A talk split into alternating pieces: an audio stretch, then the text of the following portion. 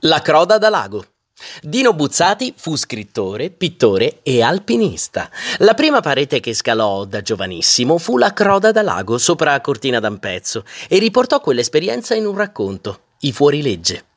Poi, per tutta la vita, ogni settembre, Buzzati continuò a scalare le Dolomiti, in compagnia della guida e amico Gabriele Franceschini.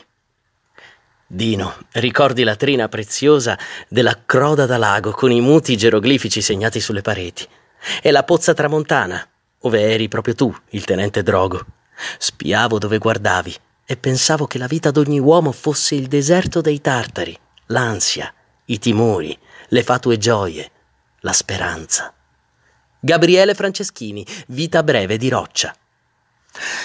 Ma quello che è più spettacoloso è la vertiginosità della croda, perché attorno non si vedono che picchi e pareti a piombo. La cima, anche quella, è aerea oltre ogni dire, è esilissima e non si vedono che le rocce della valle fonda e i picchi e le ghiaie sotto.